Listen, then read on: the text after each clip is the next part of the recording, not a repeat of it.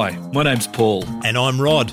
As well as a deep love for all things travel, combined we have more than 60 years' experience in the travel industry. We've both held senior roles and travelled the globe. From some of the most remote parts of Asia, we've driven coast to coast in the USA. We've navigated the rivers of the world in dugout canoes and onboard luxury cruises, and eaten our way around the best that Europe has to offer. We've made loads of friends along the way who are experts on their part of the world. And in this series, we'll share their inside knowledge to help you create the best travel experiences. So, make sure your seatbelt is fastened tight and low and your loose items are placed in the seat pocket in front of you. Welcome aboard. This is Seat 56A.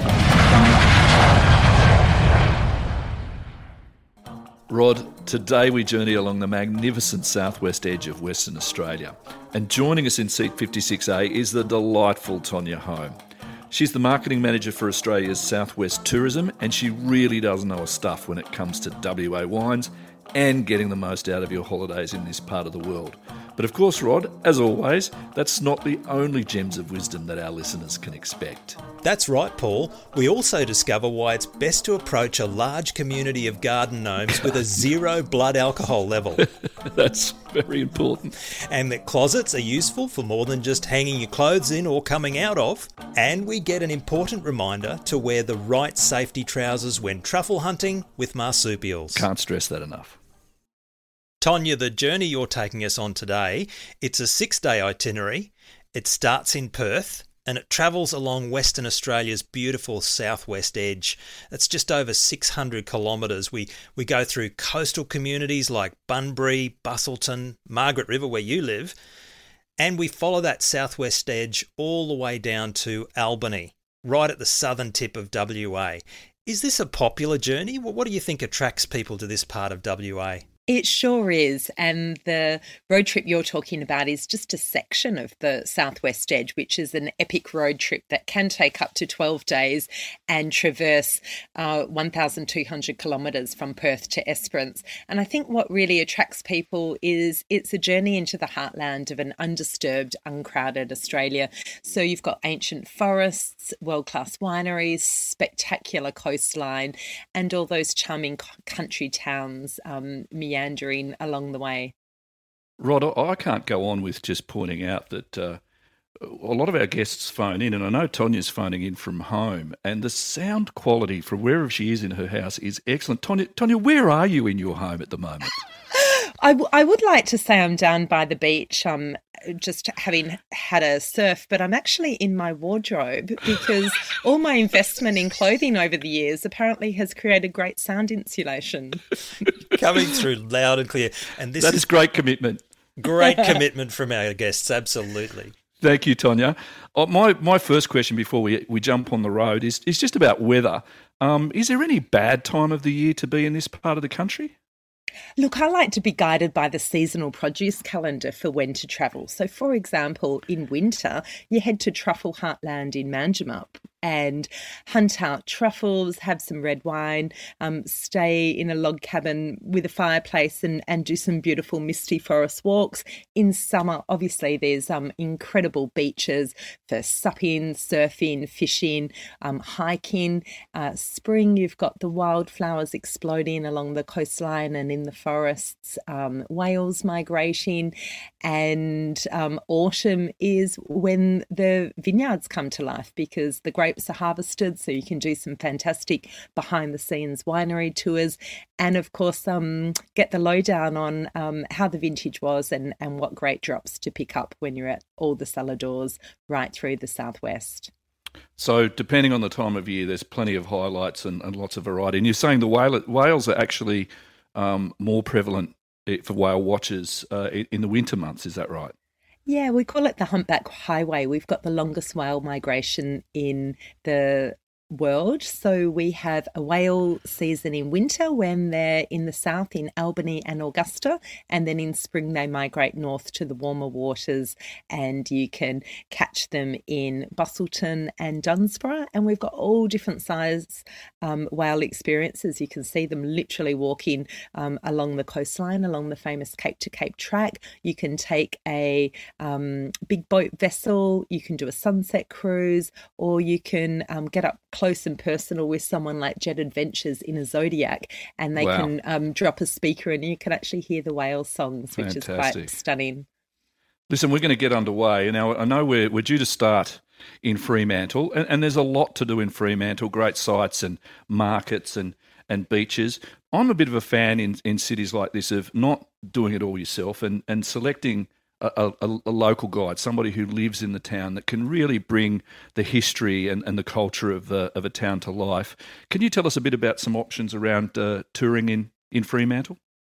Yeah, you're spot on, Paul. And why not tap into some local knowledge and um, take a walking tour? There's some fantastic ones available in the historic city of Freo, and that way you can get into that gritty portside feel of Fremantle, check out some of the history, and of course, the best bars and laneways and street art.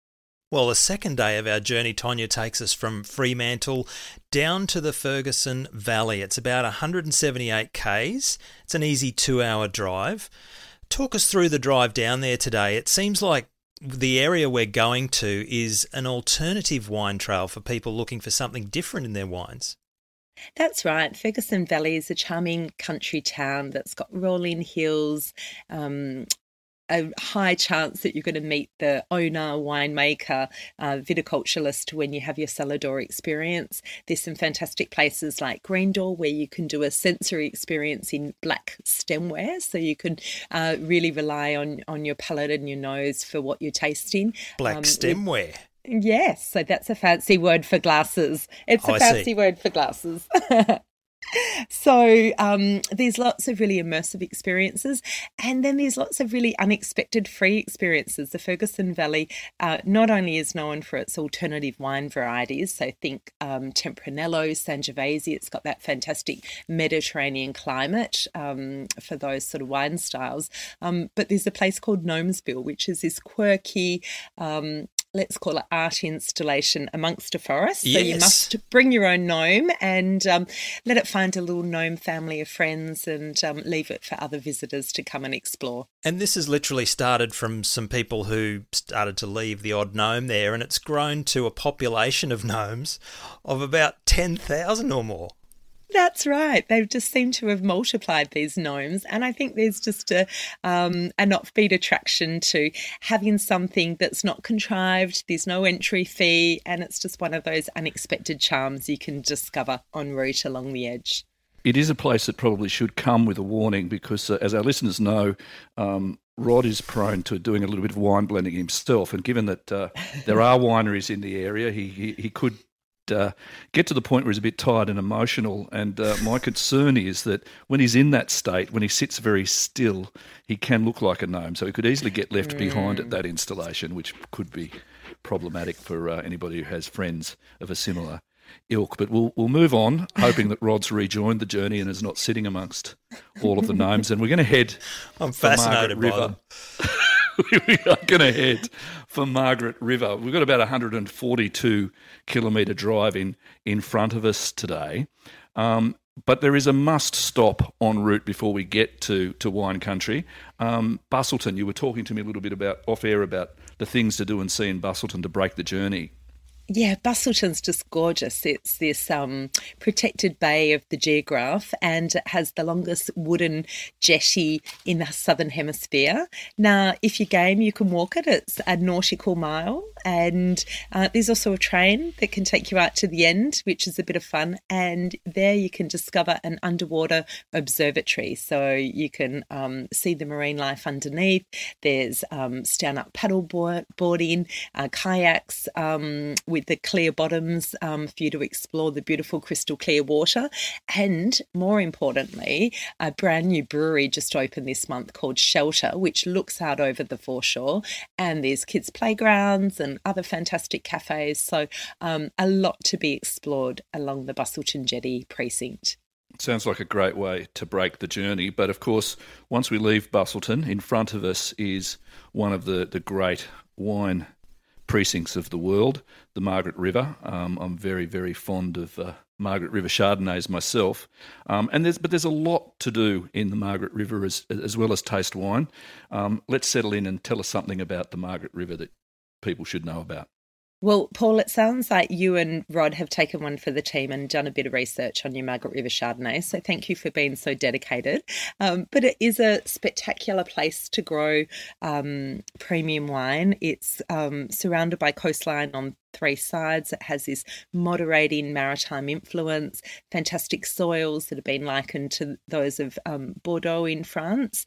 And there's about 100 cellar doors. So you're spoilt for choice. The classic varieties of Chardonnay and Cabernet Sauvignon reign supreme. Um, but in the Margaret River Wine Show last week, they were just noticing, you know, all these emerging categories of rosé and um, natural wines are um, becoming more popular in the area, and there's a lot of really immersive experiences. So if you want to delve a little bit deeper than just turning up to a cellar door. There's places like um, Aramea Estate that are off grid, sustainable. You can do a, um, a farmhouse tour somewhere like Swings and Roundabouts where you can take your wine tasting al fresco on a swing overlooking an undulating vineyard. You could go to Bettenay's and do a sweet wine and nougat pairing. Um, Howard Park have got a sparkling wine flight that you can take in their wine chapel and wow. um, worship at the altar of um, of the finest sparkling wines around. And they source fruit from Great Southern and nearby wine region as well. So there's lots of different ways to explore um, the wine language of Margaret River. Of course, it's not all about wine, or for some of us, uh, it's largely about wine. But uh, the Margaret River is a, a, beautiful, beautiful part of the world. There's some, as you've already mentioned, some fantastic beaches, but some great experiential um, touring to be had around the area. Uh, the River Guide does a, a great um, kayaking trip um, actually on the Margaret River, which not a lot of people actually think to do whilst they're in the Margaret River, actually get out on the Margaret River. But one that's really um, got our attention is the um, Indigenous tour that's run by Josh Whiteland. Um, uh, correct my pronunciation, Koomal Dreaming, I think it is. Correct. Which is a fishing tour and a foraging and a bush tucker um, experience. Tell us a bit more about that. It sounds amazing. Yeah, I like to say Margaret River region because there's so many decadent experiences. You have to earn your lunch so you should get outdoors and and do something substantial first. So um, we've created some stories along the edge which are this series of little mini documentary style videos on our website um, thesouthwestedge.com.au and they immerse you into a moment of what it's like to go out with one of these local operators. So you can um, see their storytelling through their lens and josh is a one Dundee custodian and an incredible ambassador um, from Koomal Dreaming. And you can do everything from walk out on country with him, um, forage for ingredients, do a catch and cook tour, and share some stories as, as you cook up um, what you've caught that day.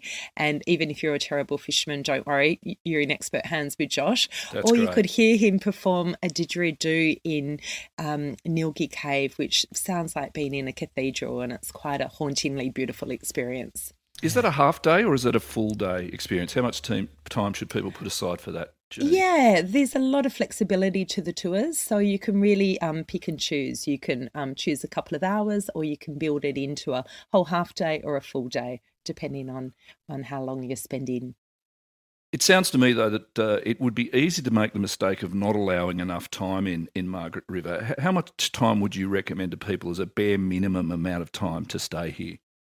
Agreed. Look, I might be biased living in Margaret River, but I know that most people leave wishing for a little bit more. So I think a four night itinerary is just perfect because you want to have a little bit of time to relax and reconnect. You want to have some time to go out and explore. I mean, doing something like a leg of the Cape to Cape track, it's 135 kilometres from north to south. So you can do that on your own. You can do it with a guide. Um, you can do it in an eco friendly way. Uh, you can um, camp in a national park. You can have some someone whisk you off to um, a resort um, perched on the cliff like Pullman Bunker Bay or stay somewhere like Cape Lodge and have a company called Walk Into Luxury coordinate all of your hiking and resting needs as part of that experience. Fantastic. So, Tonya, Margaret River's your home. And I remember talking to you off air the other day that you've got the beach just out the front of your house. You go for a swim in the ocean every day. Margaret River just sounds like the perfect place to go to in uh, in WA. Look, it's fantastic whether you're into, you know, surfing, having just a, a quick um, dip and a coffee, which is more my morning routine, um, or looking at it from your stunning accommodation that you might be staying in, going out on a whale watching tour. There's so many ways to interact with the coastline. And I think once you start discovering a bit more about wine and realize the influence um, that ocean has in that moderating factor and creating such consistency and high quality in the vineyards, you actually realize that it really kind of is the heartbeat of, of the wine region, um, the ocean surrounding it. So we've got the Indian Ocean and the Southern Ocean, um, and it really is quite spectacular. Yeah, now, you mentioned Chardonnays before. That's one of my favourite wines, and uh, Paul and I disagree on this, and I'd like to get your view, Tonya, because I like the old world Chardonnays that are buttery and oaky mm. and like you're biting into a plank of oak? Or do you like the more minerally acidic type Chardonnays that are considered to be the New World Chardies? Look, I think the beauty of Chardonnay is that it ages and it develops, and because of its oak, it interacts with this complexity. So there's a place for both, and I think it really comes down to what what you're eating. You know, you could have something like Pierro, which is one of those very classic, elegant big um, buttery styles that you talked about. And, you know, someone like Tetsuya has those in his restaurants because it just goes so beautifully with that, um, you know, Japanese French style cuisine and, and it, you know, is, is perfect um, in a restaurant. Some of the leaner um, styles, someone like Xanadu has been winning huge amounts of awards for that really minerally um, acidic, tighter, um, very restrained style. That's my preference. And, and what's nice about that is sometimes you can really just have that with um, watching the sunset and um, on its own, and, and it doesn't actually need to be paired with a with a more complex meal. I'd have to just interject there, um, Tonya. Uh, this uh, statement from Rod makes it sound like uh, he's much got a much more refined palate than he actually does. Uh, in fact, if it comes in a bottle that doesn't have any sharp edges around the top, he's going to drink it. That's the real truth of the matter. Um, but I think we're about to move on from the Margaret River. Well, almost. I just want to ask you, Tonya, about a luxury stay. Now, I think you'd have to agree that of all the places that we're going to on this itinerary, would Margaret River be the one where if you're going to spend a bit more money and have a really sort of luxury kind of a stay, would it be Margaret River? Definitely. Margaret River does the coastal chic vibe very well. Um, there's places like glamping in an olive grove at Olio Bello, or you could um, stay at a coastal apartment like Smith's Beach Resort that's just undergone a major refurbishment, has a Cape to Cape track on its doorstep and an incredible restaurant Lamont's on site as well as a pool. So I think there's there's definitely scope um, for that sort of more luxurious style accommodation um, set amongst wine regions and um, the ocean in the Margaret River region. Well, let's move on now from Margaret River to Manjimup. Uh, it's a 130k drive, and this seems to be a very rich farming area that we're going through. Lots of farm gate stalls, cherries are grown here, chestnuts, marron are farmed here, and it sounds like WA is really the home of fresh produce. They even have trout farmed uh, down in that area as well. They do. It's a real um, food bowl, Manjimup, and they're the largest exporters of black Perigord truffles in the world now, overtaking France, which is pretty impressive. So you can go on a truffle dog hunt in the winter season. Um, in summer, they have a cherry harmony festival, and you can get the beautiful stone fruit and um, these incredible um, pears, um, places um, that have cider now from the local produce, and of course, fantastic wine as well. And you're amongst these ancient karri forests. So everywhere you go, you just have this beautiful, fresh smell of um, this rich, fertile agricultural land um, and these tall stands of trees surrounding you. I just want to cut to uh, a little interview we did with uh, a gentleman called Adrian from the Truffle and Wine Co. in Manjimup because Adrian takes people with a dog on a truffling hunt, and here's what he had to say about the experience. If you're in the area, you have the opportunity to come and watch a dog do what it does best, which is sniff things out in the environment. Um, and th- there is something quite magical happening in the Manjimup area where uh, it's quickly becoming the, the truffle capital of the world. Um, so we use trained dogs to sniff out ripe truffles because there's a lot of truffles and they ripen at different times and it only happens in winter and there is a definite production cycle through the winter. Uh, you know, not many ripe truffles in early June. Most of them are unripe. Increasing in ripeness through July, which is the peak, and then dropping off through August, and yeah, pretty much finished by the first week of September. And when you get the dog and you take your little group, how long is a typical hunt and what do you expect? How many would you expect to find? Generally, yeah, the, the hunt lasts for an hour and a half, maybe two hours. Uh, we can find up to a hundred different truffles if I'm not talking too much. Wow. But a lot, a lot of people like to hear the history, the folklore, uh, what's involved with training the dog. So, yeah, we typically find somewhere between 10 and 30 truffles. Uh, uh, we find enough to keep people happy, put it that way. And do people get to take any of the truffles home?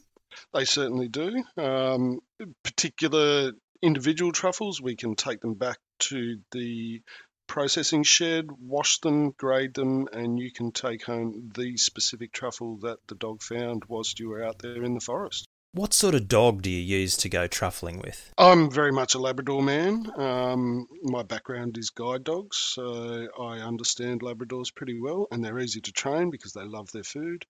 Um, and they do well in the, the cold and wet environment, which you find in winter. Um, but Kelpies are also very good. A- any dog with a long nose can do it, but in my experience over 10 years, I've found that Kelpies and Labradors tend to be the better breeds. Well, there's one thing we do know for sure, and that's if you're in Tasmania and you want to do some truffling and you're using a Tasmanian devil, never go truffling with an open neck trouser. I haven't heard that before. Adrian, thanks so much for your time today. Ladies and gentlemen, this is your captain speaking. I'm just about to switch on the in flight entertainment. A quick recommendation, though, from everyone here on the flight deck. Tune into Seat 56A to get all the insider tips you need on your next vacation. Seat 56A, best travel podcast ever. Excuse me, sir. Passengers can't be using the PA system. Please return to your seat immediately. Well, that would be seat 56A, of course. Right, that's it. You're coming in cuffs. Shouldn't we go for a drink before you break out the cuffs? I mean, I don't even know your name. Become a travel insider and subscribe to Seat 56A today. Let's get back on the road now. It's day four. Not a big day on the road for us. We're only about 32 kilometres out of Manjimup, um, and we're heading for Pemberton. Lots of those magnificent old growth forests on the road. Um, tell us a little bit about Pemberton itself and what people can do and experience in this part of the world. Yeah, Pemberton is just heartland of these ancient forests, and you can actually climb them. So, um, one of the trees um, you can climb is called the Gloucester Tree, and they originally used it as a fire lookout. So it's got big metal um, stakes for climbing, and there's no harness, so it's not for the faint-hearted. But trust me, the view from the top, looking out across the canopy of those ancient karri trees, is is quite worth the effort. And Tonya, there's some amazing sand dunes and, and touring that you can do around those sand dunes in this area as well. Absolutely, the Up Dunes is this moon-like experience. It's it's quite ethereal and otherworldly, and the best way to explore it is um, jump out with someone who's got really good four-wheel drive skills and clearance in their vehicle, and you can do that with Pemberton Discovery Tours, and they can take you four-wheel driving on the Up Dunes. You can see where the forest meets the sea, and it's a, a really unique um, day trip. We're going to leave Pemberton in the rear vision mirror and uh, 187 kilometre journey from Pemberton. We're going to arrive into the wonderful town of Denmark. Lots of natural beauty to appreciate in this area. Um, tell us, uh, how would you organise yourself in in Denmark?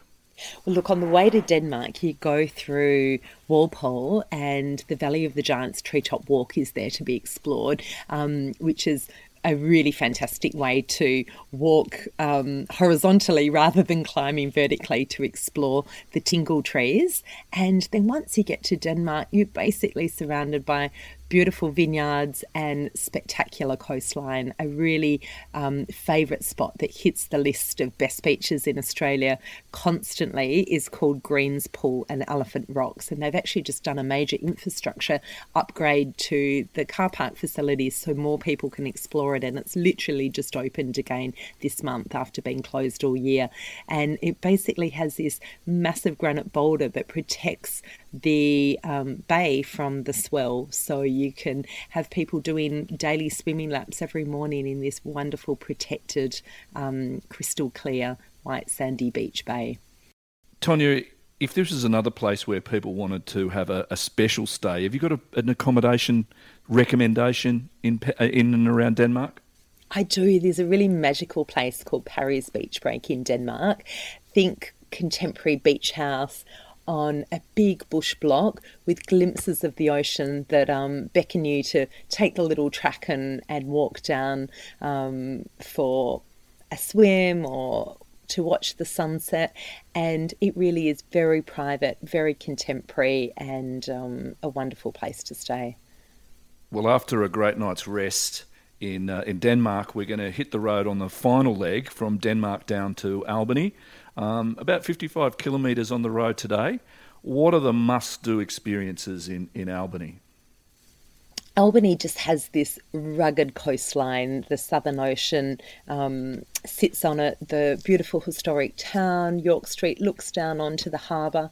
Um, so it really has a wonderful feel. There's really um, unique retail and um, quirky shops. There's um, cafes in plant shops. There's beautiful wine bars such as Majuba. There's a fantastic um, French Vietnamese um, restaurant called Liberté in a historic building. And there's amazing natural beauty um, that's free that you can explore as well. One place you have to go and take your selfie at when you're in Albany is called The Gap. It's a suspended um, platform looking out over a big granite um, rock with um, the crashing waves of the Southern Ocean behind.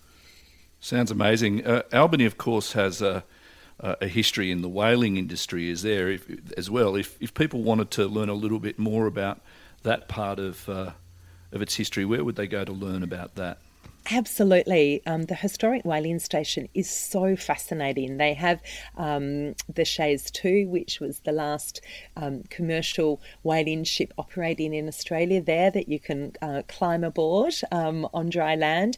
And they have um, the quite poignant um, infrastructure of, of how they actually process the whaling with some really interesting archival footage as shell collections. There's an incredible biodiversity hotspot um, native garden right next door at Discovery Bay. So it's a really interesting precinct to go and explore. A cafe there overlooking the ocean. So, um, yeah, a, a really interesting time to discover. So we should mention too that we've talked about the six day itinerary today, Tonya, from Perth down to Albany. But you could actually make this a 9, 10, 11 day itinerary by doing a loop that goes on the inland route back to Perth. Absolutely. So why stop? You've you've gone all the way to Albany. You've you know been to the farmers markets. You've stocked up with fresh produce, and you're ready to hit the road. So if it's summer, I suggest you keep going to Bremer Bay. At the Bremer Canyon, there they have um, the largest pod of orcas in the southern hemisphere, and you can take a tour with Naturaliste Charters out and see them and the incredible marine life out at sea. And then you can keep driving to Esperance, where you actually do have Lucky Bay Beach, the widest, sandiest beach in Australia with kangaroos on it. And then you can take an inland trip back, so you can go past Hyden, where Wave Rock is. Oh, so you yes. can take um, your waves from the beach to um, this ancient um, rock um, landscape and um, mix up your Instagram feed a little bit. That sounds amazing. And of course, we'd also be remiss not to, to make our listeners aware of the fact that this part of the WA coast is uh, a hive of festivals throughout the year. I mean, if people are planning their holidays, they really should uh, make sure they know when festivals are because they seem to be happening all the time up and down the coast. Absolutely. So um, think Taste Great Southern. That's happening in Albany uh, in March 2021. And you can try all the abundant seafood and um, incredible cool climate wines coming from the Great Southern. They do amazing Riesling and Shiraz. And Gourmet Escape, of course, in Margaret River is usually on in November. And there's a plethora of um, other local activities, and you can see them all on the website. Look, for those who uh, are looking to, to do a bit more research on this itinerary, where, where should they get their information, Tonya? Yeah, so we've tried to create a really interactive, um, intuitive website that helps you plan out distances and the people and places you want to connect with. So it's called the southwestedge.com.au and you can create a bespoke itinerary based on whether you're into nature or food and wine. Um, and then you can email that to a friend, get them to come and join you, and um, create all your road trip inspiration because we call it um, the most um, Insta worthy um, road trip in Australia. So we'd love you to come and explore that for yourselves. Tonya, this has been great fun. Thank you so much for your time. In fact, uh, this has been so good. What I think we'd like to do, question without notice, is get you back for another chat sometime in your wardrobe where you can step us through some of your outfits, uh, Oh. where you got them from, um, you know, the, the backstories to where they've been, that sort of thing. I think that would be great. Are you up for that? Absolutely. Terrific. Again, thank thank you for sitting in your wardrobe and talking to us today. We learnt a lot. Um, thank you very much for being with us. Great to chat to you, um, Rod and Paul, and um, yeah, look forward to that next episode of what outfits to wear to each location along the southwest edge.